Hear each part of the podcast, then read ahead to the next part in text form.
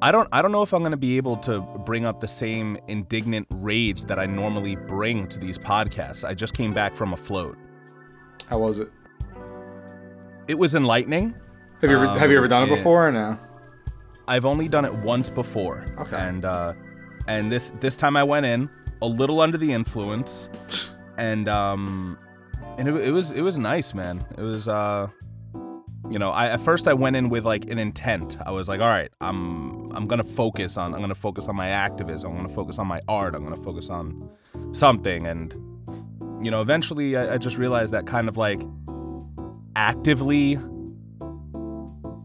um relaxing is kind of its own thing, and we don't really get to do it often. True, true. Uh, it's been on my list for a while. There was uh, this horror show. I can't remember the name of it now, where where a character did it, and that's when I first found out about float floating, and I was like, that looks pretty cool, but I haven't gotten to it with the pandemic and everything. Yeah, well, well, so so we went. Um, the only people who were there were the people who were working there. I guess they're they're uh, stretching out their their like appointments um, Right, or something. So it was only it was only a couple people working there. I went we went in, and um, once you go into the room, like everything is like cleaned in between, um, and that's pretty much it. So I felt good about that because like I just I don't know. There's other things that people say is safe to do, and I don't feel good about them, so I won't fucking do Right. But yeah, this one I was. I guess my one question is like, like, do they change out the water or something? Like, you know, how does that how does that work? I'm pretty sure they do. You could check. You could check out their website. I'll give it to you off mic. Um, but I mean, I think they did that before Right, right. the right. pandemic anyway. Yeah, I mean, I would hope fucking so. gross. It's just like I would hope so too. Imagine the ther- the therapeutic part is just that you um bathe in other people's skin. you bathe in other people's dead skin cells. Yo, Hannibal would love that shit. Oh my god, he really would. He'd be, he's like, oh, all this water around and not a drop to to eat because it's actually full of uh, salt. That's how you maintain the flotation. Ah. So yeah, it makes your body very very buoyant. And uh, they have music that you can put on if you Right. want, or you can just press the button to turn it off. They have lights from below and from above. Did- it's like you just got the soul stone and you're being reborn. Did you and your wife do it in separate rooms, or like how does that work? Or can you do it together? Yeah, she went into she went into her own. I went into mine. Okay. Yeah, basically like you you enter. There's like an area for you to put your clothing and stuff. Then there's a shower area. Two enter, only And, one um, exits. Two enter, one one exit. Uh, we both battle it out within the flotation device. That Sounds fucking awesome. yeah, it's like Thunderdome, but it's Thunderfloat. Ooh. And then like you get to shower beforehand if you want, and then there's like basically a door in the wall that you open up, and that's where the pod is, and you just go in there. The water's like nice and heated, and you just fucking lay down, and um, and it seems I don't know, like you don't know what to do with yourself, but at some point you just kind of get into it, and you're Yeah. like, all right, this is nice. And then once you leave, you just feel so like almost Relaxed. too relaxed in a way. It's yeah, it's, like getting a massage. ridiculous. But like, can you turn the lights on or leave, or I mean, can you leave the lights on or turn them off? Do you have the option, or is it? Yes, Yeah, you, you do have the option. Okay, So yeah. just like in um, just like in 2003's Daredevil, you can go full Matt Murdock. and uh, Did and you? just uh, and just turn on? I did. I did for for a good portion of it. Yeah. And then I started experimenting with like, all right, what if I turn these lights on? What if I turn those lights Oh, on? that's And cool. then, um, at one point I sat up because the, they have lights under the water too, and I just started like playing with the bubbles in the water, like because they weren't really bubbles because there's no soap, but like there's I guess little areas where like there's bubbles on the floor and you can like disturb them with your hands. And I told you, I said I was under the influence, right? Yeah, I need yeah, yeah, I need people yeah, to not yeah. judge me right now. Is it weird that um, I don't- watched this horror show and like he almost gets murdered in the pool, and I was like, "Fuck, that looks really fun! Like, I want to go in there."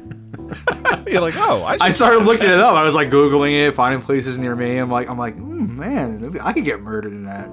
That sounds great. if you play your cards right. yeah, right. Um, but uh, but yeah, it's uh, it's pretty cool. They didn't, D. This time they didn't have the kaleidoscopes, right?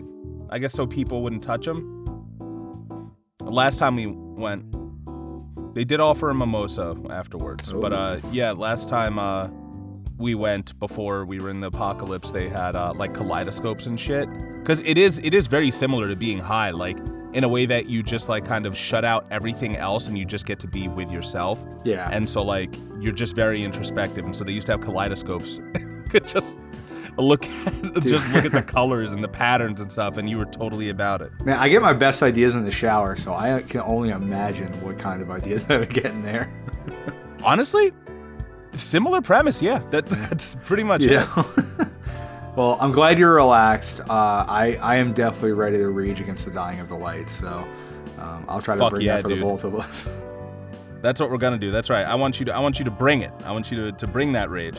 Um, I would like to say that I'm bringing a new review into the podcast this week, but unfortunately not. We don't have any other ones. But if you want to have your podcast right at the top of the show, all you have to do is go to Apple Podcasts, leave us a review, and if you'd like, we will read it at the top of the show and call and uh, not call you out, but shout you out. yeah. So thank you so much. it much. can be short, you know, and to the point. Don't feel like you got to write a whole lot, but it would definitely be appreciated. yeah. And uh, that being said, what I will bring to you is the theme. You ready for it, Ty? Oh, I've, I'm ready. All right, theme song, come on in.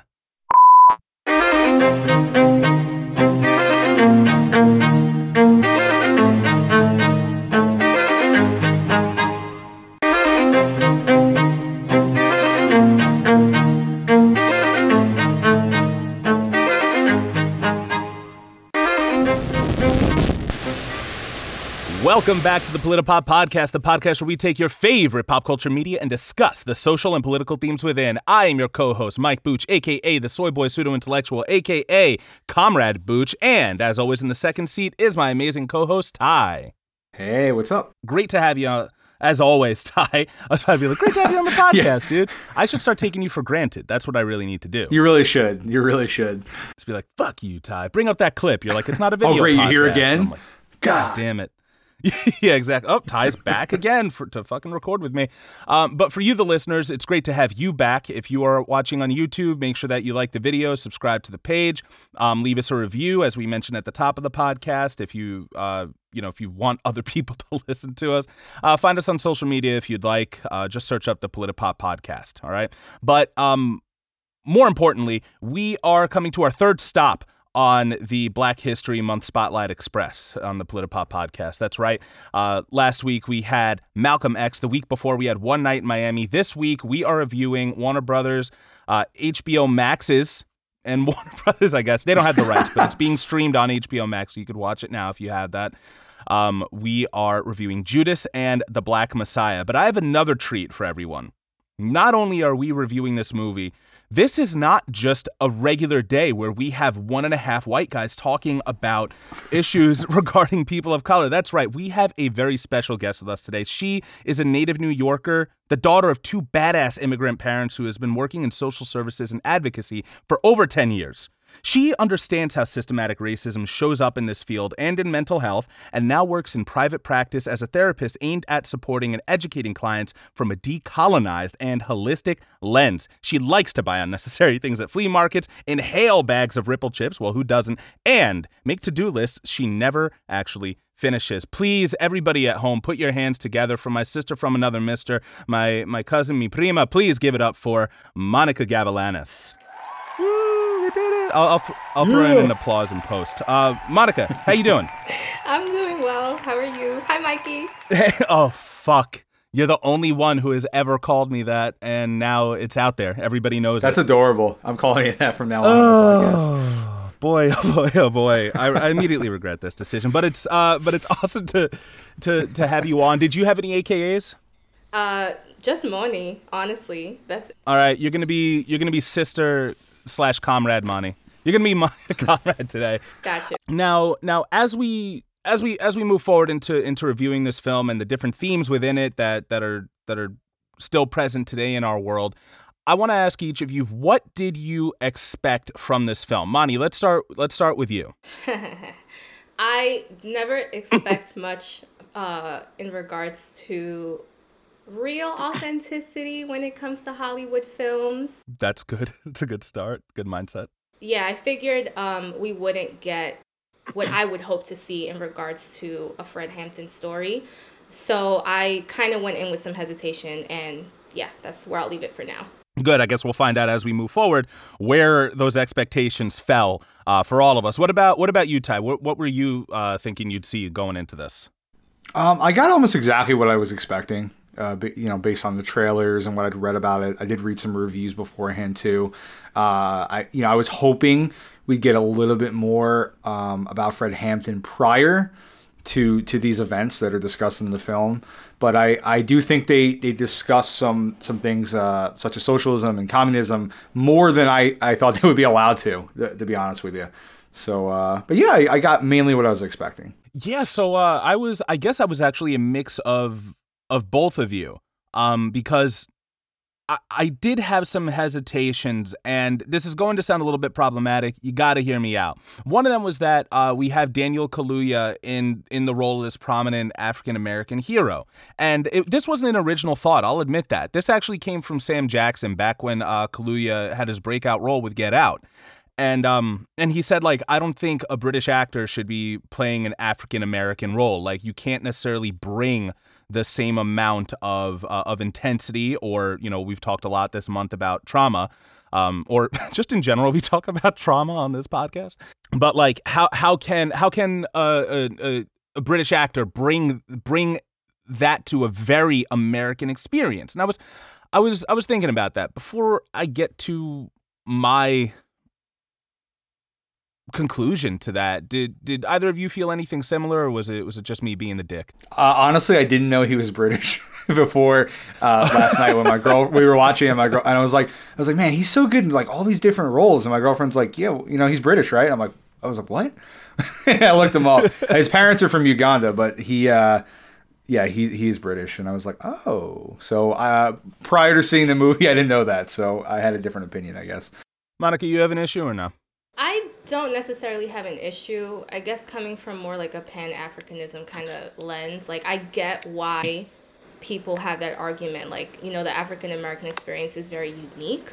But just thinking about him being a black man from London, I think um, there's a lot of places he can pull from that would bring up similar sentiments. So I didn't necessarily have an issue, but I'm, I'm not going to like disagree against that argument. I'm just looking at it in a different way, I guess. Yeah, like I find myself on on this with a lot of issues that like, oh, well, I kind of have my opinion, but I very well know that that opinion could be changed by somebody who has a much more personal experience with that thing. Like I'm not holding true to anything. Um just like how, you know, a lot of times I will, you know, we'll both say like we might be reviewing something that has something to do with a woman's experience or or more importantly a woman of color's experience and I'm like it's not my place to say how to feel about about this one right, thing. Right. But um I mean it is written and directed by by a black man, right? So I feel like he you know they picked the best person that they found for for the role.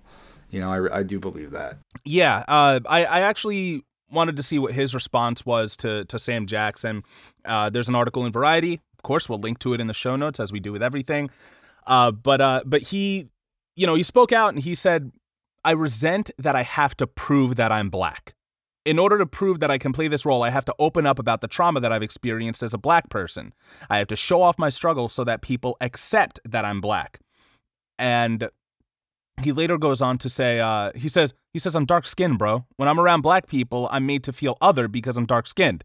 I, I've had to wrestle with that, with people going, You're too black. Then I come to America and they say, You're not black enough. I go to Uganda, I can't speak the language. In India, I'm black. In the black community, I'm dark skinned. In America, I'm British. Like, so mm. it's not too different from, you know, let's say somebody sees the role that I'm going to be recording this year and then comes out online saying, I shouldn't be playing a Latino man because I'm too white. Like that's very much the same thing. And so I was like, huh.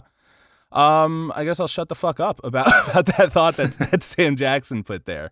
But yeah, I haven't I haven't seen a lot from Shaka King, who was the director of this, but uh, but that name has come up. I think Kevin Smith spoofed it in one of his movies. Uh, Ryan Coogler was on the production team. We know that that he's done uh, Black Panther, Creed, um, Fruitvale Station, I think too.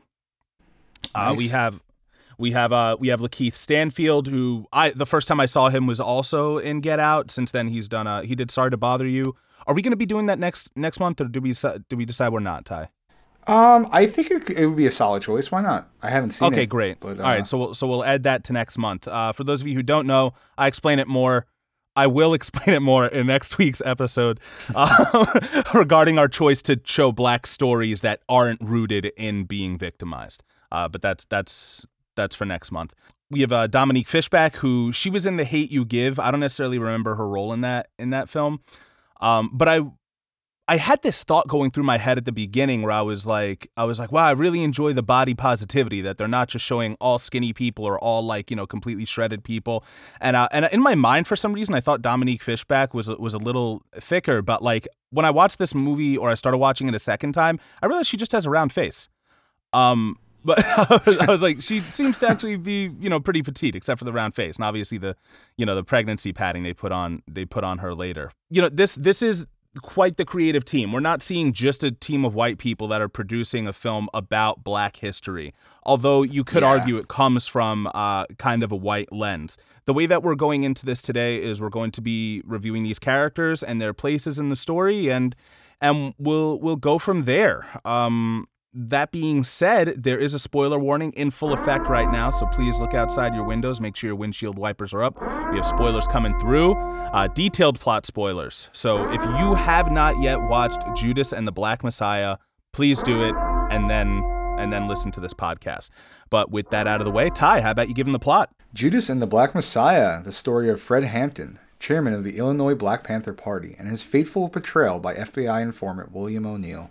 That actually plays into what I expected going going into it as well. And I think for me it was just I wanted to trick racists into watching this movie on Facebook. That's what it was because there were so many people who were like, you know, posting on ads and they were like, "Why am I seeing this? I don't want to see something that's going to sow um, division among us and this is hateful and they're terrorists and blah blah blah." And like, I'm kind of past the point of just going to people and telling them, like, you're wrong, you're stupid, shut up, blah, blah, blah, because I'm not changing anyone's mind that way. Um, and I'm probably not changing these people's minds anyway, but, you know, different approach. There are people I'm like, well, this actually shows the story of uh, from the FBI perspective. So, uh, so how about you you watch it for that and blah blah blah. And turns out I was a little more correct than I thought, and I'm kind of disheartened by that. How how did you feel about that, Ty? About seeing it through the FBI perspective, or Yeah, at the beginning you said you were expecting something sim like well you didn't I'm putting words in your mouth I'm paraphrasing but like when we reviewed Malcolm X last week we got his life story we got a biopic and right? I mean, this- they, they didn't advertise this though as Fred Hampton's life story, so that's that's why I got what I expected. It's about the betrayal. You know, um, they they show the the influence Fred Hampton was having on the people of Chicago. Um, I think they did a really good job portraying him, but you know, this really is about that betrayal by William O'Neill. Uh, and, and how it came about. So I think they, they told the story that they said they were going to tell. Um, so yeah, as far as I'm concerned, I wasn't really surprised by it by by any means. I tried to do some research beforehand I don't know why I'm saying I tried I succeeded in doing some research beforehand I just couldn't get it. You know, I just couldn't do it. Yeah, learning more about Fred Hampton and how like even in high school his activism started and he was able to help like bring changes to his school. And I was a little disappointed that this this was very much um about you know Bill O'Neill's perspective, whether you know whether or not you know there are people who, who agree with that. That that's that's my opinion. To believe to it. a degree, to a degree. Yeah. I mean, I I I do think they re- they showed the the effect Fred was ha- you know Fred Hampton was having on the people, right? And they showed you know how unifying he was. They they did not portray him in a bad light at all. And I think it was about the tragedy of what happened to him and what he could have done had Bill O'Neill not betrayed him. So I I, I don't necessarily agree with that. You know that they're they're tr- trying to make you, uh, you know, only feel bad for Bill O'Neill. I think it was a it was a tough situation for for him to be in, but they, you know they they portrayed him in a worse light for the majority of it than they did Fred Hampton for sure. I didn't feel bad for Bill O'Neill necessarily, but I, I thought that it that it was more from from the perspective of of him in the FBI, and they, they they made their creative choices on purpose. But but that being said, how about we we move into these these characters? Um, These people, right? I mean, they're they're this is you know this is for oh yeah, that's right. the most part are a true story. people. You know what I mean? they were. Like I think people d- don't. Oh, yeah, that's I, right. know They I are actual people. The Black They Panthers were. beyond they were a terrorist organization. That's what I learned in school. You know, it wasn't until later that um, I really learned about who they were, what they accomplished. You know, who Fred Hampton was. You know, doing my own research. Uh, so I think it's important to remember these these are real people. These this has really happened. You know, this was a a, a blow to I think you know the movement and you know, wh- while it is a Hollywood film, you know, remember that these were people. With that in mind, Monica, what did you um what did you learn growing up about the Black Panthers and how much of it was from your public education in school?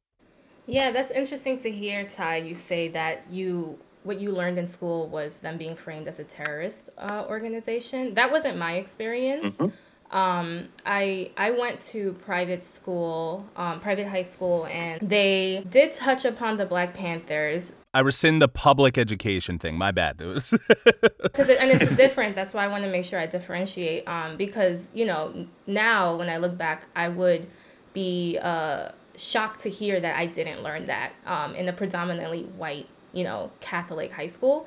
Um, but they did kind of just pass it by. You know, the focus was always very yeah. much on Martin Luther King Jr. and his part of the movement. Um, and the Black Panthers were kind of just like a side note to the entire civil rights movement, um, the little bit that we did cover.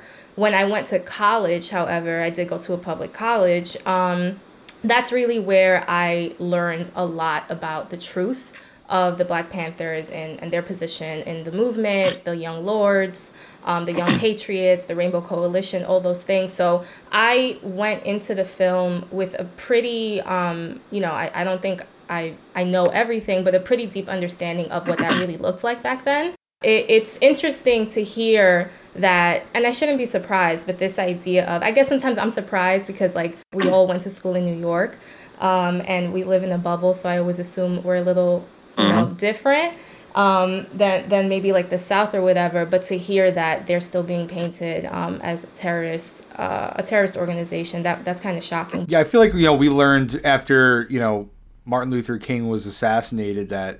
Uh, you know, I think we brought this up before that it's like racism ended, you know, and Fred Hampton was killed, you know, after him, right? He was he was killed in 1969, and and and like it, it, it, the fact that they don't cover that in, in detail is is pretty shocking. It's it's really really it's wrong. I think when you really learn about uh, Fred Hampton's like ideologies, like in truth, um, you can understand why they don't do that. Because like a lot of the times, and the movie did this too, where it's just coming from this lens of like socialism and you know um, i was happy to hear in the beginning when they had like the the backdrop and they uh, started the film off with his famous quote around how we fight capitalism is not with black capitalism mm-hmm. um, that they yeah. were like they they didn't cut it off. Like they let the quote finish which is important but then to me it's like okay it kind of goes back to this narrative of it's just socialism when hampton really identified as a Mar- marxist leninist which is very yeah. specific you know and it's not just the analyzation of capitalism, which is like Marxism, it's like a play by play framework on how we actually defeat capitalism and how you know everybody's role in that and what that looks like so when you really understand what he was really working from it makes perfect sense that they never talk about him you know because he was one of the folks in the movement that was really coming with a playbook from this um, framework of marxist leninists to rally the folks and not just talk about it but like this is, these are the exact steps that we need to be taking if we want to be successful. Yeah i mean that is the real threat right? It's not just oh um, black people are gonna be you know uh, free themselves and take down white people. Like that's not the threat. You know you could have those pe- you know you could have uh, black activists shouting shouting that rhetoric all you want and uh, you know the government will watch but they'll really get involved once you start threatening capitalism. You know, once once you start saying maybe communism isn't a bad thing, and all we've ever heard was communism was a bad thing. People who were communists were bad. I hated communism, and I didn't even know what it was. I didn't even know why. They didn't but uh, kill yeah, him got... because of what he was saying to black people. They killed him because of what he was saying to white people. At the end of the day. Amen to that. And uh, you know, he like he he said it. If you know, if they would have banded with the with the overseers and and slit the slave masters' throats, we wouldn't we wouldn't be here right now. And that goes back to what we were talking about about our, our education growing up. Like, yeah, we did get educated in New York, but you know, Tyler and I, for the most part, we were we were educated on Long Island. Um, you know, I for a little bit in Queens, him for a little bit in South Carolina, but for the most part, it was Long Island. And we've spoken about previous episodes about the Klan presence on the island historically. You know, when you look at the amount of people on Long Island who actually voted for Trump, and for those of you listening being upset that I'm making the correlation, fuck you.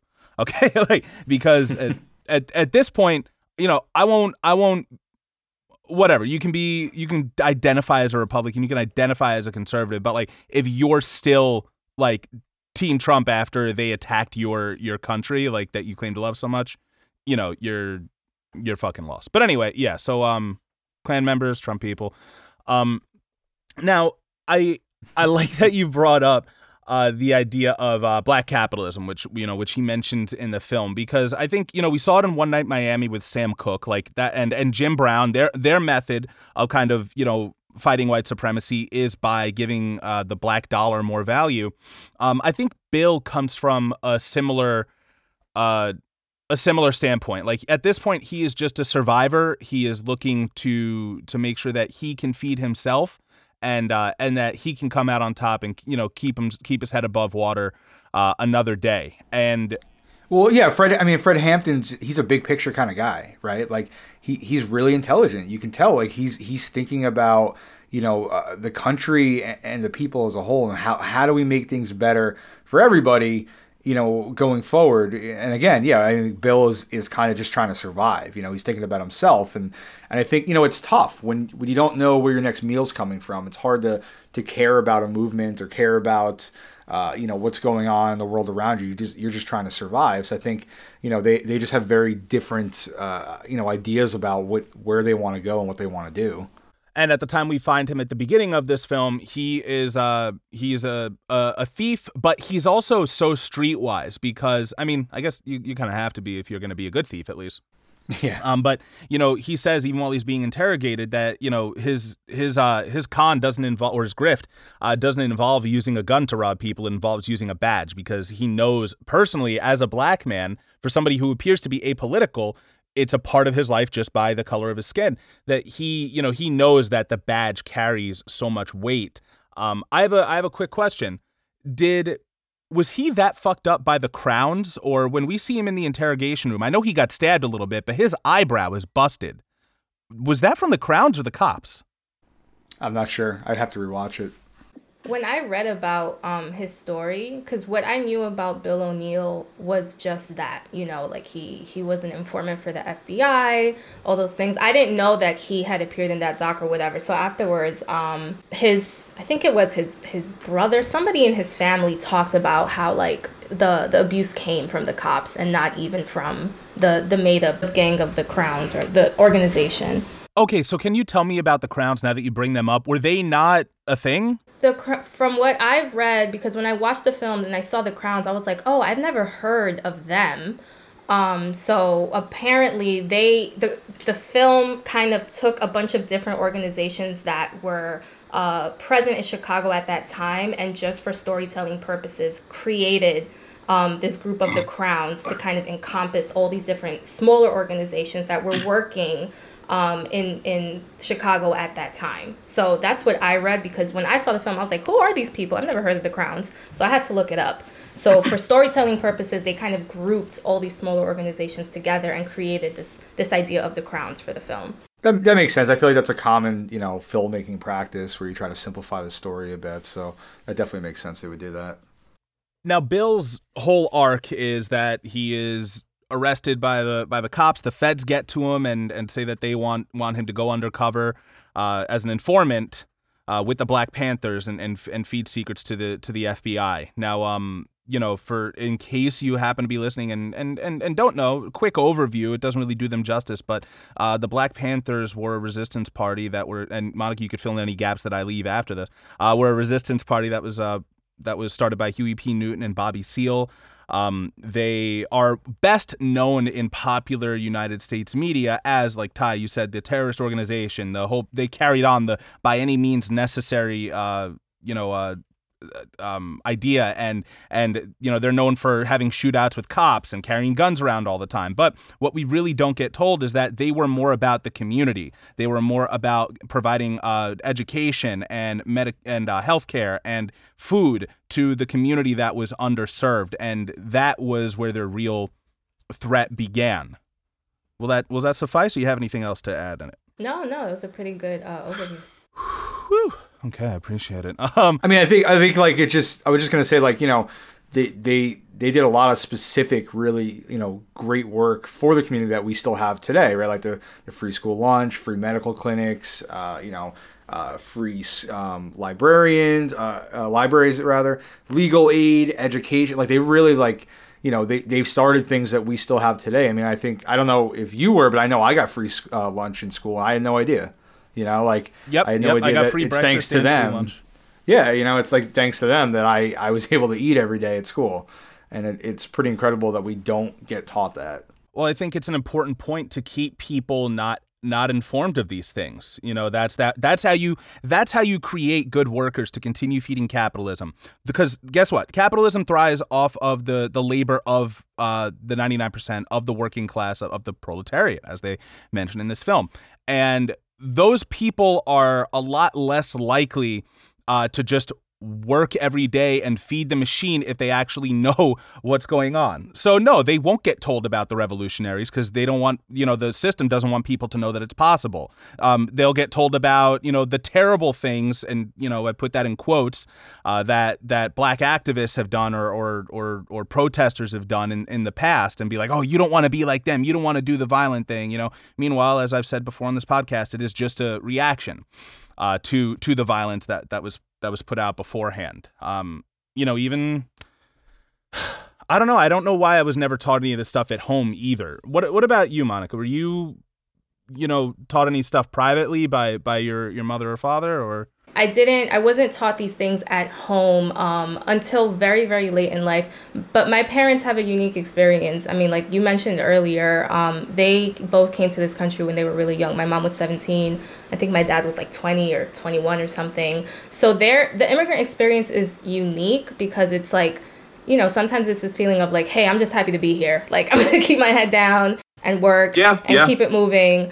Um, so I don't even know now that you mention it to what degree my mom was or my father. I, I doubt my father was. My mom maybe more. Um, but even her, like to what degree she was knowledgeable. My knowledge really came from the community. You know, um, I and I grew up in a predominantly Latin and Black neighborhood, and just like having friends and their parents, like really kind of like putting me on if you will so even from my own experience my my mom for example like didn't learn a lot of details around certain things um, probably until she kind of got older too i think she um, had a more superficial um, perspective of it like understanding but what really was happening probably not that much so a lot of it really came from different spaces Oh, that's what I was going to say. To your point, when you were kind of yeah. going over the Black Panther story, I think one thing, though, um, that needs to be added in the conversation when we talk about this idea of like they were really a community organization and they did so much, you know, free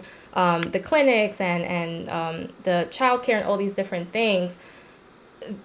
I think it really is important for people uh, to understand, and it was important for me to understand this. Um, it was very strategic. It, it yes, it was to help communities and you know um, everyone kind of look out for your own. But it was really this idea of if the power is given to us look at what we can do versus kind of just being okay with the minimum that the system gives us to kind of keep us from a revolutionary standpoint you know? It, it's it, it was a beautiful thing but it was also extremely strategic on their part to do these kinds of things to educate um, black people and other um, groups that were marginalized and oppressed like if we bring the power to us this is what life could look like. You don't have to just settle for whatever the government is giving you. So it, it was a gift but it was also a gift with a purpose if that makes sense. And i don't often hear that in conversations when people talk about the positives um, of the black panther party and they weren't a terrorist organization. It, it was ridiculously intelligent the way that they really navigated the work that they were doing. And now, speaking of that intelligence, uh, because I think I think you brought up, um, you know, yeah, you brought up like following in in the in the steps of Malcolm X and stuff, you know, we do we do uh, see in one scene that Fred is actually listening to Malcolm X's speeches, memorizing them, and memorizing the vocabulary, which is so important because, like we said in the Malcolm X episode, part of his training when he was joining the Nation of Islam was to was to memorize every word in the dictionary and and Fred shows this amazing ability to code switch in this movie that you know he can give a rousing speech and and use all these you know million dollar words but he can also you know be like all right listen you know if you listen to his speeches it's amazing to hear him talk cuz I'm a bad motherfucker. This guy's a bad motherfucker like like he's not stepping away from it. He's able to speak to everybody on on their level and I think that is also what made him such a great leader and such a danger to the establishment yeah, I mean, when you're able to unite people of all, you know, uh, races, backgrounds, you know, people who who have been exploited, and you can bring them under one banner the way he was able to, and just you know inspire people. Obviously, that was why you know Hoover really focused on him so much. You know, uh, I mean, he, you know, the title of the movie is Judas and the Black Messiah because you know he he could have been this guy who really could have taken down the system you know, he was only 21 years old when he died. I mean, who knows what he could have accomplished with more time? Uh, you know, and it, it's uh, it you know, it, it really is interesting to see how how much Hoover you know put put effort into taking him down, right? And and it's just you, you can see what a threat he was to the capitalist system. And also, it kind of continues or i guess it, it happened already so maybe it's just you know one step in a long line of you know, conservatives making shit up and getting afraid over those things. Like the Black Messiah was a boogeyman. He, you know, yeah. like and and Hoover coined the term. Like I see so mm-hmm. many idiots on so many uninformed people online uh, talking about how like, oh, you're calling him the Messiah? Jesus was the real Messiah. Blah blah. It's like, listen, that was your your your feds. They came up with the term Black Messiah because you know another thing too is I think realize uh, them they misunderstand that it's not just one person who can lead people. You can't just chop off the head and expect everything everything else to die. Um, the whole point of Fred Hampton was to let the people know that they have the power in the first place.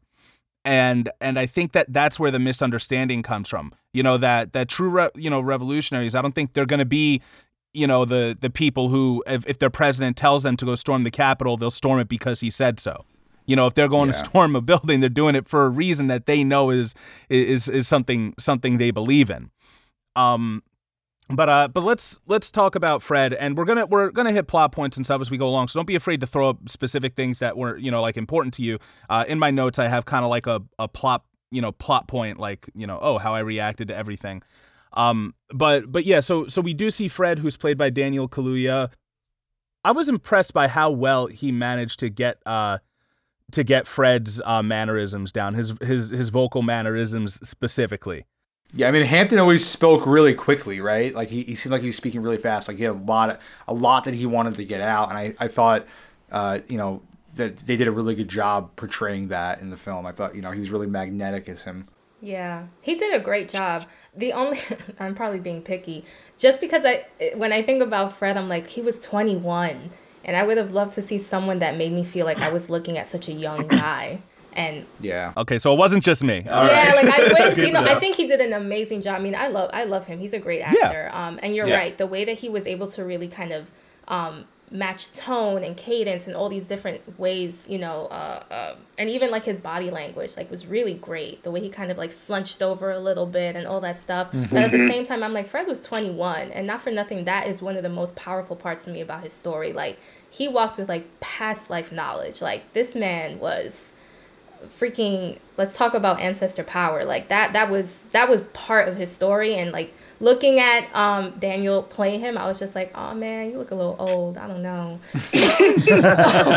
But you know whatever. Um, it is it is what it is.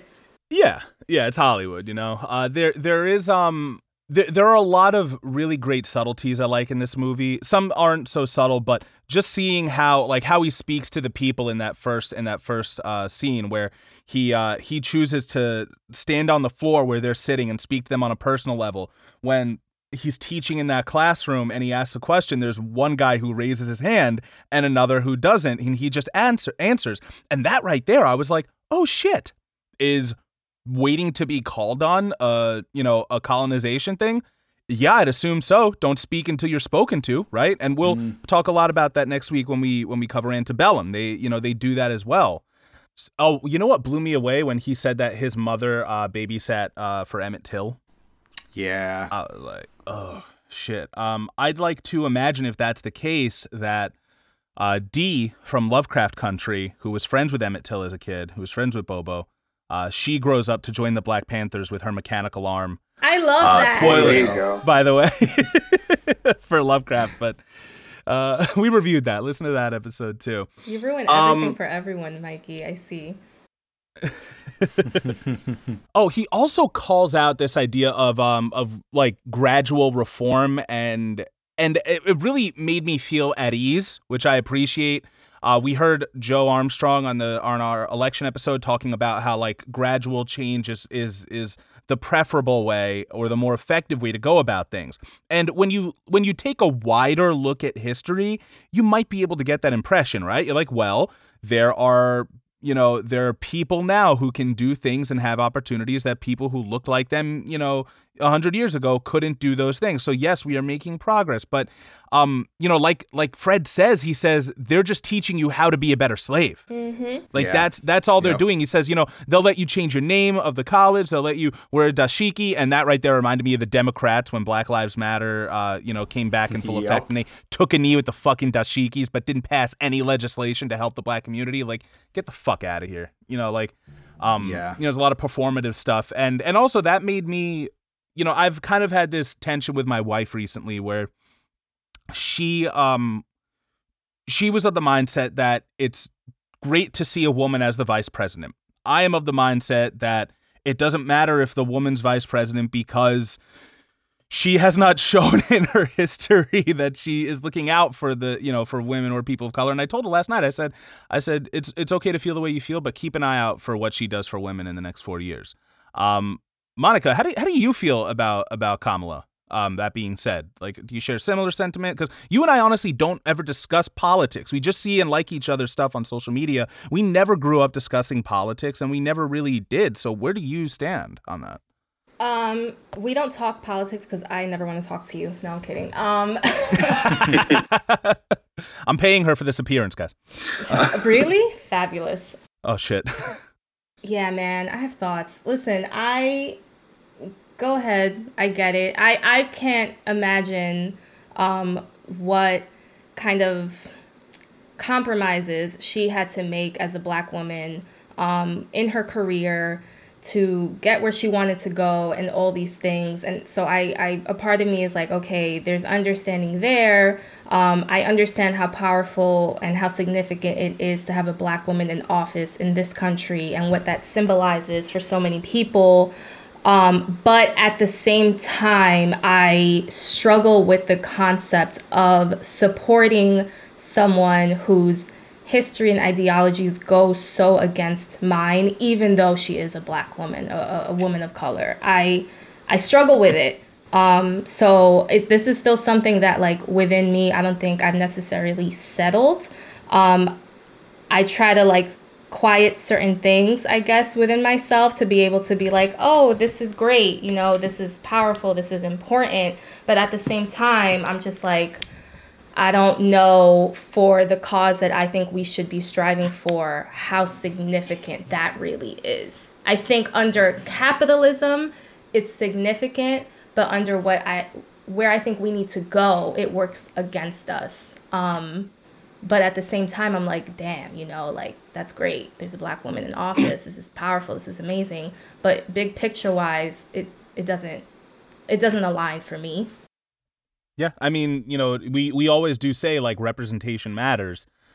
Um, you know, but uh but you know, just like you said it's it, it's a lot more complicated than just representation because, you know, despite Kamala being who Kamala is, maybe there's, you know, a young a young black girl somewhere who's like, "Oh, wow, I'm going to get involved in, you know, this line of work or or blah blah blah." And Really, I, sorry to cut you off. I think things like that too, like they also kind of like delay the way that the population can kind of develop a more revolutionary consciousness. You know, it's just like it's difficult because we'll we'll settle on this great achievement or perceived great achievement, and it'll just prolong the what might be necessary to kind of get us where we need to go.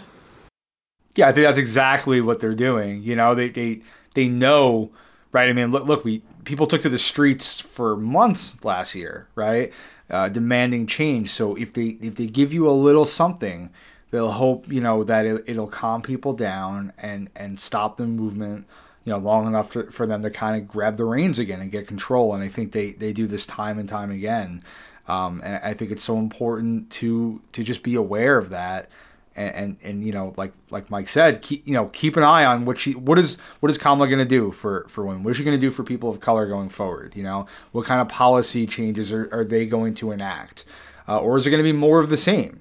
And and if it is more of the same we we have to you know as we say hold them accountable. And if that you know if we can't hold them accountable then we need to find something better because we can't do this time and time again. You know I was going to bring up that Hampton in you know in the movie and in real life he, he said that he knew that he was pretty much going to get killed right? He knew he wasn't going to slip on ice. He knew he wasn't going to have a heart attack. You know he was ready to die for the people. You know he said that Malcolm and Martin you know both died for the people and we should all be so lucky. And he was mm-hmm. ready for that you know and I think he's he was he could be at peace with that. But what I think he was hoping was that you know through his death through their deaths the movement would would keep going and finally make a change. And the fact that in 2021 capitalism is stronger than ever right? And and conditions have have just you know continued to worsen uh, is just so sad you know because clearly the movement didn't work. It, it didn't fix what needed to be fixed and and we let them kind of take back control again and to go back to this idea of what we were talking about with uh, with Kamala kind of being paraded before people, I think that that's something that that uh, that Agent Mitchell exemplifies in this in this film too, uh, as, and the FBI as a whole, but specifically him because he does, makes it a point to make Bill feel at home, like he's yeah. equal a little. He invites him into his house. He cooks him dinner. You know, this is very much you can be one of us. You can fit in. You don't have to be an extremist. Oh, sorry, I'm over here just agreeing with you. I said yes, that white oh, alignment, cool, alignment cool. to whiteness. Yeah, and you know what's interesting though is that I don't, you know, I don't know how real this was or if it was just done in the movie, but there's that that moment right where Mitchell meets up with J. Edgar Hoover, and they put him in a really uncomfortable spot. You know, they ask him Ooh, yeah. about his family, and then they ask him what if his daughter brings home, uh, you know, a black man one day, and and he says she's an infant, sir, and he goes, yeah, but what would you do? And he doesn't actually answer the question, right? He kind of changes the subject. He never really answers it. Uh, and you know, I know they're trying to portray him in a in a more you know sensitive light to make you think, oh, you know, he's not so bad. He's being manipulated either but you know he does some pretty horrible things still you know he he manipulates bill. So it it's just a constant you know i feel like it just shows we're all kind of cogs in the wheel. And you know you have to recognize you're being used. Everyone's being used by the people up top even him. Yeah mitchell um and and that whole scene kind of it kind of harkens to something that i'm pretty sure i've said it multiple times um that like there are good people who truly believe they're doing the right thing and they're like what's the best thing i can do to help people? Become a cop. And i think at that point you don't you don't transfer from being a good person to being a good cop. You translate from being a good person who becomes a cop uh, because yeah, we've seen time yeah. and again the cops who call out their you know their uh, their fellow officers who do wrong are fired um, or they you know they have to be quiet which just good now now you're one of them. I think that mitchell is the kind of person who like he true like he believes he's he's um he's finding justice. You know, he tells him he's like, listen, like you know, I you know I think that that black people should be equal too. I'm paraphrasing. I think black black people should be equal too. But um you know he says you can't cheat your way to equality or shoot your way to it, which really pissed me the fuck off because yep. that kind of sentiment is shared by so many white people I've met um or seen online that are like that are like, listen, you know, if you want to be equal, you work for it. Blah blah blah. Like, what did you fucking do? You were yeah. fucking born here. Yeah.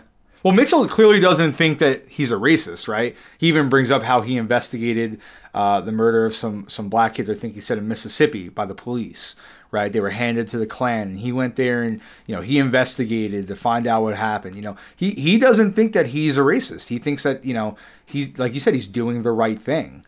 Um, but that that's that's the issue. Sorry to cut you off, Ted, but that's the issue with like this whole idea of racism, right? It's that people don't and you know we're not taught it but then at the same time i'm like you know it's such an uncomfortable conversation people don't even want to do their own research on it by definition all white people are racist And I know, Yes. like like they're all racist. All Yep. y'all's, all y'all Yeah. are racist as hell by definition. And it's I- like, I- agreed. Yeah. yeah, and it's it's unfortunate because it. I mean, I couldn't stand that Mitchell character honestly, and not just because of what he did, but just um, that idea. To going back to what Mikey said about like people, you know, they do think that they're doing good, and you know, you're a good person, you want to be a cop, and all these things. But it's like at the end of the day, that's the danger of like that liberal kind of sentiment. You know, like mm-hmm. you think that you can get into the system and impact change. That's bullshit. And as long as you're enforcing the law, and I'm sorry to cut you off, like you will follow orders. At the end of the day, Mitchell doesn't want to do what he does. It seems like that in the movie, but he follows orders. He still fucking He does. it. The best cop you know is still going to enforce the law, and the law is ridiculous. No, but I mean, you brought up some really valid points. I mean, I think it's and it's really tough for white people to kind of come to terms with the fact that whether they mean to or not, they are racist, right? I think that's uh, probably one of the most difficult uh, inner conversations I ever had to have with myself. You know, I've said Go on this floating podcast and have that before, conversation. You know, I, my girlfriend's Hispanic. She brought up to me, you know, about slavery and reparations, and I would, you know, at the time I was just like, I didn't own slaves, so why do I have to think about this? And you know, coming to terms with the fact that you know my whole mindset is is wrong. It's it's it is racist, you know, and and that's just it, it's passed down from you know from my parents to me and from their parents to them, you know, and it's just something that we really have to come to terms with our, ourselves. You know, you got to take that minute and have that that that introspective moment, uh, and you have to every day and every moment realize the actions and things you say and do. You know, you you have to make sure that you're doing the right thing. You're not being racist because there's so many times where you think you know you make a joke or you you make a microaggression. Um, things like that that you know we, we don't realize how hurtful and offensive that is and we have to we have to be aware of it And to follow up on that, I want to share the epiphany, or one of a few epiphanies, but the only applicable one uh, that I came up with uh, today while I was floating.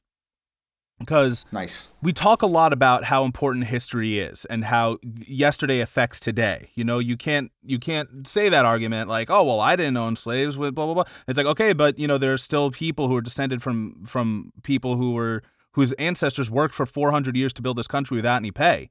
They don't have the capital necessary to to to thrive in this capital system, despite the fact that they uh, that they've worked for it. Um, or when I when I made my post about Christopher Columbus and that one that one uh, acquaintance went off on like, oh well, you know, it doesn't matter, blah blah blah. And there are so many people who share similar. It happened so long ago. It doesn't matter. It happened so long ago. It doesn't matter. Then why do you still celebrate the Fourth of July? Why do you still celebrate Columbus Day? Why do you still celebrate um uh, uh, you know uh, D-Day? Why do you still celebrate anything if history doesn't matter? If you're proud, do you hang a confederate flag right I thank mean, you.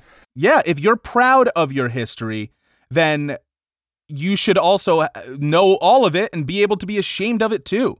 You know, or if you're proud of history of of of history, you should realize that there are people who are not proud of of things that have happened. Like it is important.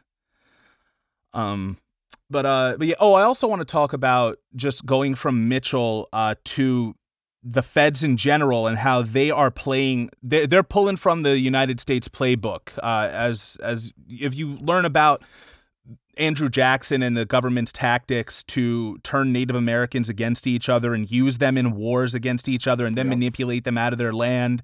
Um, you know, that is very much what the FBI is doing in this movie. I do enjoy their portrayal as a bunch of drunken idiots. Just uh, and J. Edgar Hoover's just a racist. Um, the it's other called dig just- in it's called dig in. Yeah, they're drunk trying to decipher black language and sound authentic.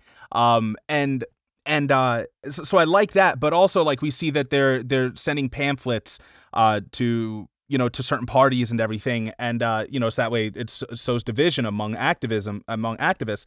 Now. I'm wondering, and I'm pretty sure the answer is yes. Like, do they still do the same thing today? Like, you know, we've heard on Move Left Idiots that, you know, every time somebody brings up a certain argument, like other people might call them like, oh, like you're a cop, you know, you're a fucking cop, you're talking like a cop. Then I've heard on another podcast that they're saying not everyone who has a different opinion than you is a cop. But do we think this is possible today? I don't have proof, so that's why I'm asking and not definitely saying yes. Um, Ty, you can answer first if you want.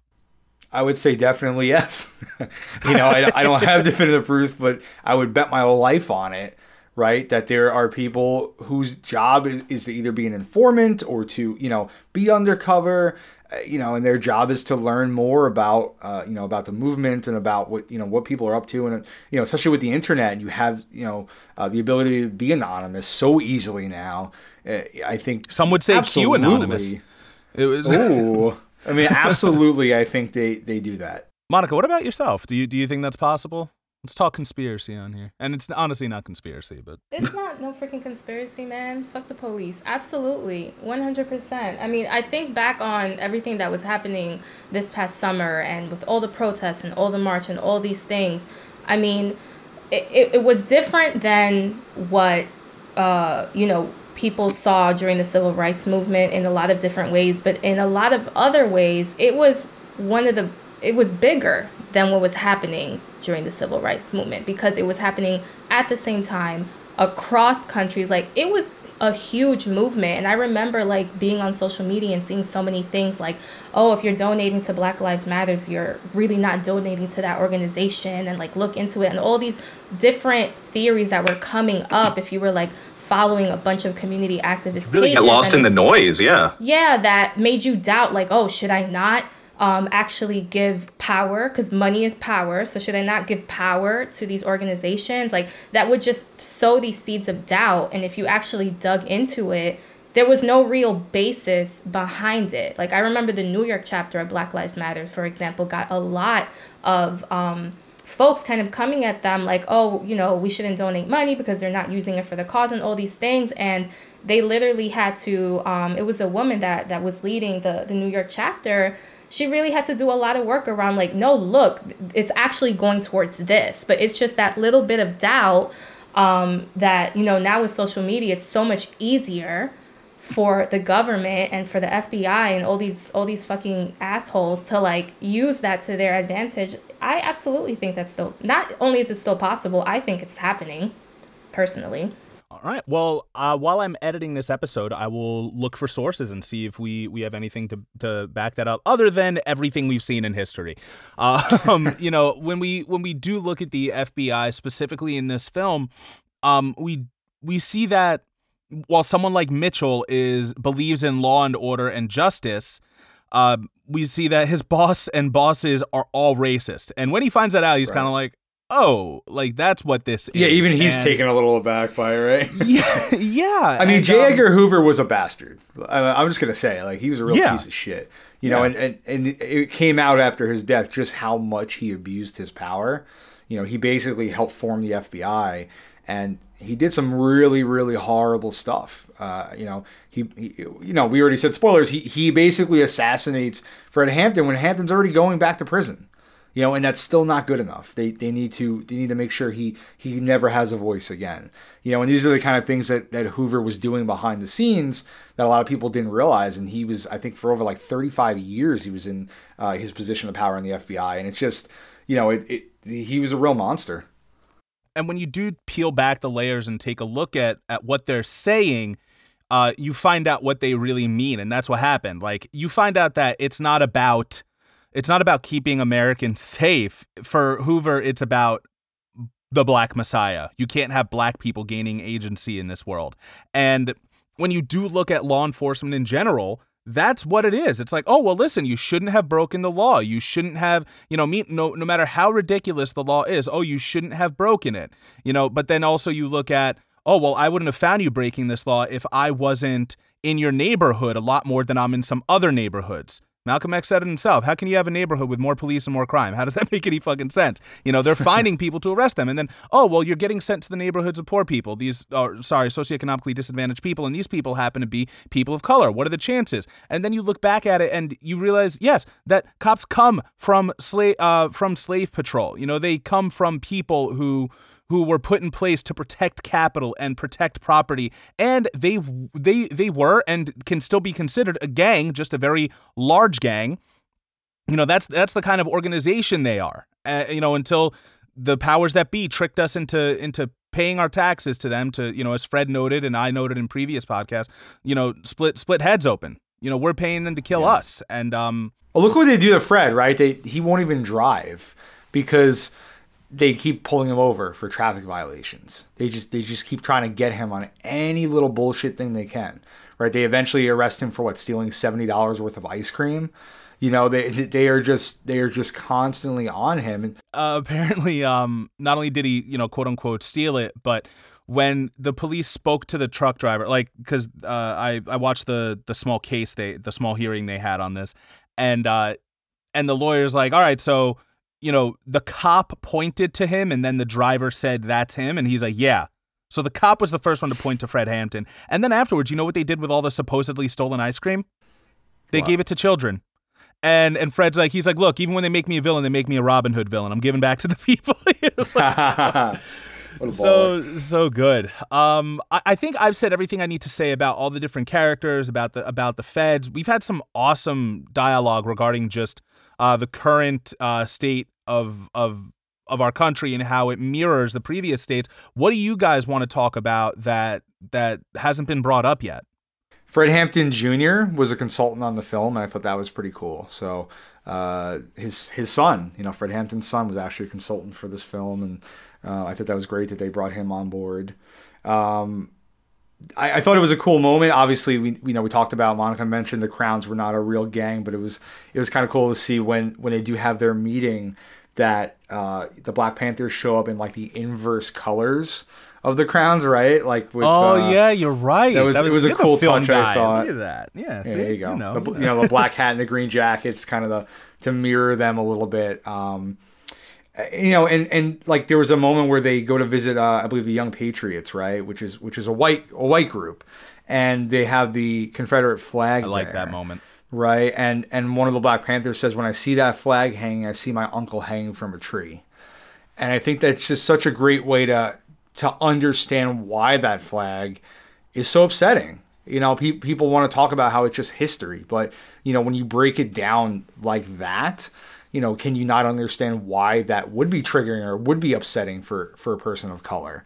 And I, I thought that was a really cool moment, uh, and, and just seeing, you know, they didn't spend a lot of time uh, with the young patriots or the young lords or any of them, but they, they you know, just seeing them all kind of come Unfortunately, yeah. together you know, for the Rainbow Coalition. And I think uh, Bill O'Neal says Hampton could sell salt to a slug. You know, he was just so charismatic that he could he could get anybody to you know to join up with the cause, and and it was just it was incredible to see just just how you know intelligent and well spoken and how he could get he could understand people of any background, any race, you know, just get where they were coming from and and talk to that. And it, it was really i mean it's really inspiring right? It was just uh unbelievable. Yeah, that's such like an evolution of activism too because when we did talk about Malcolm X in that movie this is something we discussed off mic but there's a moment where a young white activist you know a young ally comes to him and says what can I do to help your cause? And he says nothing. In his autobiography he later stated that that was like one of the biggest regrets that he had. And so Yep. we see Fred kind of picking up where where he left off and it's like all right now we're uniting a lot of people. And I've been thinking a lot about my own activism. I'm not sure how much of it I've shared on the podcast, but like how much of my activism is just going to be me bitching into a microphone or posting shit on social media that nobody's going to see. Like how uh, what am I doing to really, you know, to really make a difference? And and one thing that came to me and you know recently is like we got to get the working class together first of all because we do not succeed unless everybody is is united under that and cla- class is the big unifier. You don't have to hate a person of this color or that color for taking your money when you're all earning enough money to survive you know? Um and and Fred was really the one who put these these theories into practice. You know, don't just say, I think socialism works, I think communism works, I think we have to do this, I think we have to do that. Show how it works. Show mutual aid. Take care of each other. I think he understood that really well. You know, he, he wasn't just, you know, going around saying fuck white people. He's like, fuck the system that's oppressing all of us, right? And and if you can do that, if you can get, you know, a, a uh, you know, an, like a, a, a poorer or, or economically, you know, distressed white person to to kind of understand that you have something in common and you can unite them, right? In a in a way that I think the system never could and that that was what he was on the path to doing, and it, it, that was why he was so dangerous for them. Because if he could have done that, I think Monica said it. You know, was what he was saying to white people. That was that was a danger. You know, once you start getting you know everyone on board like that, Yeah. it's you know what where are you going to go next? You know, you really could take down the system because you're uniting people. And you know, he was only in Chicago. Imagine if he had you know been able to travel to other places, and you know, as he got as he got older and really unite people in all these different cities, what he could have really done. It, I mean, it, it's really uh, it's incredible to think about. Um, there was a there was a quote from J. Edgar Hoover that he says in the movie. He says uh, when he's talking to Mitchell about you know why they have to stop the Black Panthers, he says, "Rape, pillage, conquer." And I mean, the irony is unbelievable, right? Because you know what? What did white colonists do when they came came to America? They- right? They raped, pillaged, and conquered. They, they they took you know this is stolen land and, and the atrocities they committed. But you know I think you, you you've mentioned this before, but they're so afraid of what of of getting Comeuppance. retribution, you know, and and yeah, and I think you know knowing what they did, they're afraid that could happen to them, and that's that's where a lot of th- that fear comes from. And you know why I don't think that'll ever happen? Like in real life, like let's say, yes, the revolution is successful. People of color finally uh, are the ones who are, you know, setting policy and um and you know running the country, you know, ideally the world. I don't think they would ever do what what white people historically have done to their ancestors to, back to white people because the colonizing mindset you need to not see your victim as a human being anymore in order to do the things that that were fucking done to them. And we couldn't do that. I don't I don't Yeah. think I don't I don't think we could. I just don't I don't have it in me. You know, I was crying my eyes out watching the impeachment, you know, I you know, we said before Monica said fuck the police. That's what we're all about here. And yet seeing fucking cops getting brutalized, you know, even them I was like fuck dude. Like I don't I don't want to see anybody from the working class being, uh, you know, abused or brutalized or whatever. Like, you know, equality is about equality. It's not about power, and uh, you know, equality and equity, I should say, as well. Um, but yeah, and also, who taught you how to do those things? Like Hoover's upset. Oh, rape, pillage, conquer. That's what they're gonna do. It's like, well, who taught them how to do that? If that was the case, like, Yep. you know, Yep. and that's you know that's a Malcolm X speech. Who taught you how to hate? Um, anything else, Ty? Yeah, there's a, um one of the Black Panthers. His name is Jake, I think, Jake Winters, and you know he he murders a police officer and then he's killed.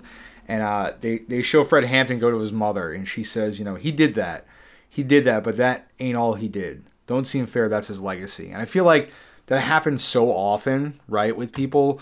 That's the uh, movie. especially people of color, that they only talk about maybe uh, the crime or what they've been accused of doing. They never talk about the person. You know, where you would see that totally differently, especially for a white person or a police officer. You know, they, they only focus on a Brock Turner, you yeah. know, making them a villain. Yeah, you know, they only want to make them a villain, but you know that that's one action when they had you know they had a life, they had a family, and you know they may have done a lot of good, and, and just to focus on that, and, and it doesn't seem fair that it happens specifically to people of color uh, for you know the majority of the time. You know that that's because they're not the ones who get to build the narrative, and Yeah, you know that's that's it. You know, uh, that that was the case with uh, you know, with Assata Shakur who had to escape to Cuba, which is something they suggest to Fred in in this movie. Yes, They're like, dude, like yes. you've got the money, go to Cuba, continue the fight from there. Um, you know, uh, she's quoted in Antebellum, so we'll get more of an overview on on her when we do that episode in a couple of weeks. But um, oh, sorry, next week. As for this release date of this podcast, Yeah. I'm losing the continuity tie. I got I flew too Oh, close to the sun, bro. I flew way too the close. to the sun. multiverse is the multiverse here. It's collapsing. Uh, so you know what was interesting that when they mentioned the documentary at the end that, that Bill O'Neal the only interview he ever did right and they show Eyes on the it. prize too. Yes. Right. Yeah, and he talks about how he wasn't an armchair revolutionary. You know, he went out there and he put it on the line. And he kind of makes himself out to be like a bit of a hero, right? Like he was fighting for the cause when, you know, he drugged uh, Fred Hampton and and told the police to lay out of the apartment so they could murder him in his sleep. Uh, and and you know he says I'll let I think he says I'll let history kind of speak for my actions, right? Um, and then he he he committed suicide after it aired. So I think that more than anything kind of shows where he really you know what he really believed about his actions. I think he was probably ashamed of them, and seeing that interview air, uh, you know, he he decided to to end his own life. You know, dealing with that what he did, his own actions. Do you think they misled him? Do you think they were like, "We're gonna interview you, one of the heroes of the Black Panther Party. um, we're gonna have you, uh, you know, tell us about everything you did with the Black Panther group," and then like casually they coax the Fred thing out of him, and then like he's like, "Guys, I can't wait to watch this documentary." He gets his whole family together, and they're like, "This Oh. fucking guy." Bill O'Neal. It's like, oh It's shit. like a, it's like a mutual friend of ours that had something like that happen. On the news. Oh yeah, yeah, yeah. That that unfortunately did happen. yeah. Um, I really uh, appreciated the scene um, where Hampton was running one of his classes for uh, the comrades, and then Bill is trying to flirt. He like basically, you know, in a very Fred Hampton way, like rips him a new one, and he's like, you know, like that's your sister in arms. I think that was really important, and I think that was really, really important, especially right now, um, for them to make sure that they included that in the film. Um, where we are currently because there's so many narratives uh, in place right now that are really causing a division amongst women and men of color um, black men black women. Um, you know for, for a variety of reasons but i think it was really important for that to be included in the film because a you know historically the the value and power that black women have added to the civil rights movement to social justice in general um, always highlight that always. And it can't be it can't be spoken about enough and and it isn't and we haven't really even we did a little bit I, I think at some point but we haven't really discussed it so you're, you're absolutely right. Yeah that you it has to be highlighted um, because so often like especially in like f- at least from what i've seen especially in like film or, or shows or series whenever they kind of you know centered around the civil rights movement story it's so often you know the mlks and the malcolm x and the nation of islam is kind of there and how they portray women in that context very few do very few times do we often get to see what really went down and, and the power and, and the, the stake that black women held in that space. So I thought that was really awesome, especially again, because currently um, th- there's so many things dividing, you know, black women and black men and women of color and things like that. So that was really, really good for me to see and for him to have a consequence of it, like do these push-ups now, you know, like th- this is, this is what happens when you cross a line and you don't see women as people. Um, versus you see them as a goal as a goal. So that was really, really good for me to see. And it was so small and it could be like overlooked, but I was like, no, that was really dope. Um, to Ty's point about Fred Hampton Jr. being a, a consultant on the film, I didn't know about this. I learned about it this morning, so I just wanted to make sure I plugged it. Um, he is actually still fundraising to save his father's house, and there's a GoFundMe Yeah. called Save the Hampton House Committee that I don't know to what degree did um, the filmmakers or anyone involved in this project really kind of support him in that way. But just making sure we highlight that for folks that are able to go donate, I think that's really important if we're going to sit here and watch this film and be in awe of you know the story and all these great things. If you know mikey to your point talking about activism and action what can you do now besides just learn and rant? You know that's something we can all do. How are they doing on that gofundme ty They are, I think, at 302,000 out of 350,000 that they're trying to get. So uh, they are, you know, they're getting there. But I think, um, you know, if you're listening and you and you want to help out just a little bit, will help push them to the goal. yeah by the time this podcast comes out hopefully they would have reached their goal but if they're still collecting fucking donate you know like Yeah, why not? you know the best thing you can do with your dollar is is send it back to to the people now this house um is it the house that uh that we see the assassination in in the film or no You know, I'm not sure. I made that assumption, but now that you pose that question, I'm wondering if it's the community center. But I believe it, it's oh it is the childhood home of black panther party chairman fred hampton i could have just scrolled Yeah. i'm sorry Yeah. they want to make it into a museum and, and they're going to use it for uh, educational services, community gardening, a meeting place for community development. So it's not it's not just for for Fred Hampton Jr. that you know have his house. Like they want to actually use it to give back to the community. So. Uh, which I think is great. And Fred Hampton Jr. has, you know, he has been uh, politically active, and you know, he maybe uh, isn't as as well known as his father, but you know, he's been out there in the fight too, and uh, you know, so I think it's important to support him as well. Oh, now that you mentioned uh, just something regarding a woman in the film because we really haven't spoken much about it. But I don't think enough can be said of Dominique Fishback and, and her role as Deborah Johnson because like she has a lot of subtleties in this movie that are just so great and we we really you know we get to hear her feelings on on on Fred's uh Fred's speeches and the way he talks and we, and his activism and and how it'll be being a mother and bringing a child into into such a dangerous world, a world where he will probably not and unfortunately ends up not having a, a father. She I don't think she gets to speak much, but she does really shine when when she does when we see her wiping away a tear or you know notably at the at the end of the film, which by the way this actually happened. They said the things that the cops uh, said in that film, where you know he says, "Oh, it looks like he's gonna make it." Shoots him twice, and he goes, "He's good and dead now." Like this actually happened, Yeah. and um, you know, for like her face, just the you know, I heard Fred earlier in the movie, discipline, you know, discipline. Yep. That's what you need right now, you know, to get through this, and it was just you know, terrible. And, you know, I think that also goes to what we talked about in Lovecraft Country, how just because the way a lot of, you know, black people's lives have turned out, that they um, may end up not being comfortable sharing emotion because they can't, and then pass that on to their children as well. And that is a form of generational trauma.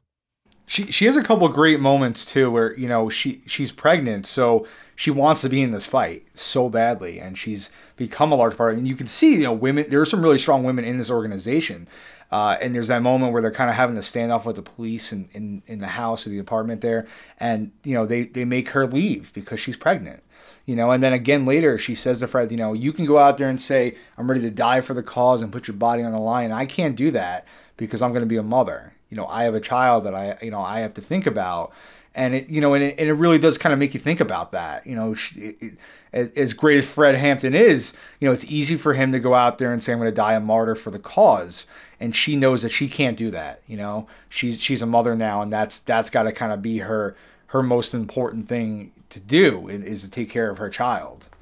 racial trauma is like a real thing you know it, it and it feels and looks so much different than just like the general trauma that we're used to discussing i mean racial trauma like trauma in general literally changes our biology um, and the amount of stress that black people have endured in this country it isn't just this idea of learned behavior when we talk about you know uh, they have to learn to not show emotion and all these things it, it's shifts that have happened on a very biolo- biological level because of the warfare that has been um, put upon black bodies in this country Thank you so much for that nuance. I really appreciate that. Um, just uh, following up on that, because you haven't really gotten to speak much about your work today. The point that spoke uh, that that spoke out to me in, in your bio was helping people from a decolonized mindset. Can you just go into a little bit more like what that means and um, maybe how listeners at home can can begin to decolonize themselves? Ooh, that's a lofty, lofty question. 30 seconds, President. No, uh, no, uh, I'll talk a little bit about my perspective of it. So, you know, I'm I'm a I'm a social worker and a therapist and the reason why I'm intentional about making sure I kind of um, describe my work in that way is because I recognize that in this country, social services and social work um, is a band aid for systemic issues and systemic racism. So um, when you go into this field, you know, anyone who is in the helping profession, you have to understand that if you're working through a the lens that is given to you typically through training programs, you are perpetuating the system. Um, you are ensuring that you are just giving the folks that you're trying to support a means to personal power, but that's very different from systemic power. Um, and systemic power that's a whole different conversation but awareness around that is really important. So when i say to the best of my ability because i'm i'm still learning I'm, I'm like a forever student. As we all should be. yeah, to the best of my ability, when I say decolonized lens, it means that when I'm working with folks in the therapeutic space, there are going to be certain things that we just can't get over, you know? So when you look at the medical model, right? The medical model looks at the the problem. So, okay, you go into a doctor's office, you have a cold. Okay, let's look at the cold. The way that I think we should look at it is you know, some of these problems are symptoms of a larger issue, and our clients might not be able to make impact change. And we have to recognize that, and we have to be able to recognize the experiences that our clients are having um, because of the identities that they've been stamped with because of the structure of race. And it's this idea of not just you know, going by, you know, for therapists, we have like our manual, our holy grail, this thing called the DSM. For those of you who aren't initiated that's the Diagnostic Statistics Manual. Am I close there? Exactly. Right. So even understanding that this manual that we're supposed to be operating from and trained from is completely racist. You know, um, you know, there were literally diagnoses back in the day that were only meant for black people and people of color, and its history wow. is rooted in the medical model. And the medical model in this country is historically racist. So understanding, you know, how does what does that look like for someone that is having a mental health challenge and understanding the way that they want to look at themselves and label themselves and navigate that is extremely important for people who are therapists or social workers to understand um, trauma shows up different if you're a black person if you're a Latino in this country, if you're a person of color. It shows up completely different and it isn't always just, oh, you're anxious. No, maybe you have ingrained racial trauma and you are chronically in a state of anxiety because everywhere you turn there there's risk and your body is interpreting that and sending the messages to your mind that make you feel overwhelmed and uh, can cause intrusive thoughts. So when I say uh, decolonize, that that's what I mean. Like understanding that even the work that I do is coming from an extremely racist space. You know, therapy and all that started in Europe. Um, the one that we operate from formally in this country, you know, so understanding that is really important. And then when I say holistic, um, what I mean by that is pulling from the way that folks before the western civilization is you know how we currently know it how would they deal with things like that? That's important. Understanding the body the body mind connection you know? And not just going to label you yourself as having like ADD or ADHD but can you look at it in a different way and understand it and it's beneficial so it's less about diagnosing the problem but understanding the person and all the different layers that go into it um, and, and, your experience, you know? So I, I try to the best of my ability in therapy when I'm working with clients. There's certain stuff like, oh, you're stressed at work. Yeah, fucking capitalism. It isn't that you don't have the capability to be productive. Like, you are ingrained with this value system and what does that look like and how is it bullshit? Like let's talk about it you know? You're not the issue. You're trying to fit a square peg into like a circle and sometimes it just doesn't fit and unfortunately that's what we're working with so how can we navigate it?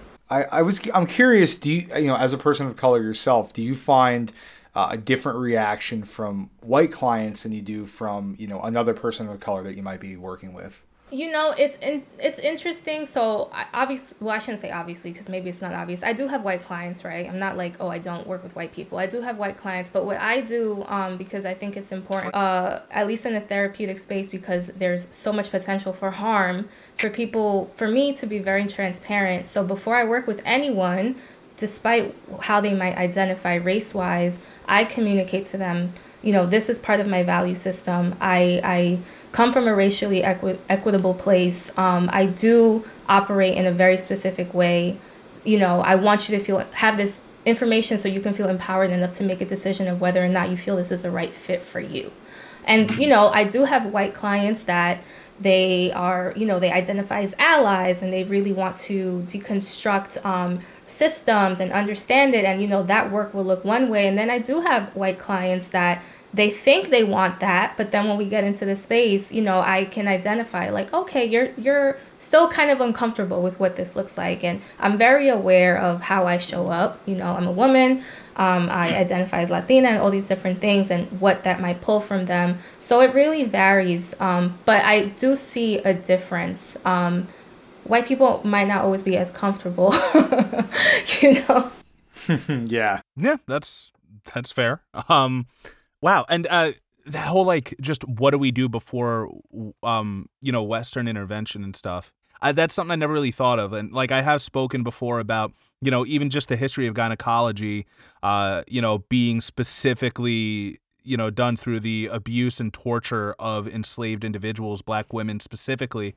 Um, you know because we are such a capitalist society now, like all we really have time for and barely have money for in a lot of cases are the band-aids. Like you like you said, we'll change we'll uh, tackle the cold by saying, all right, take this, that, and the third, but we won't change behaviors. We won't change the way somebody lives their lives. And because of us constantly having to work, we can't change our lives. And that's why all we have are the band aids. This is, you know, I never thought about it before you mentioned that, but it's like a terrible self fulfilling prophecy. Like it's a cycle you can't get out of.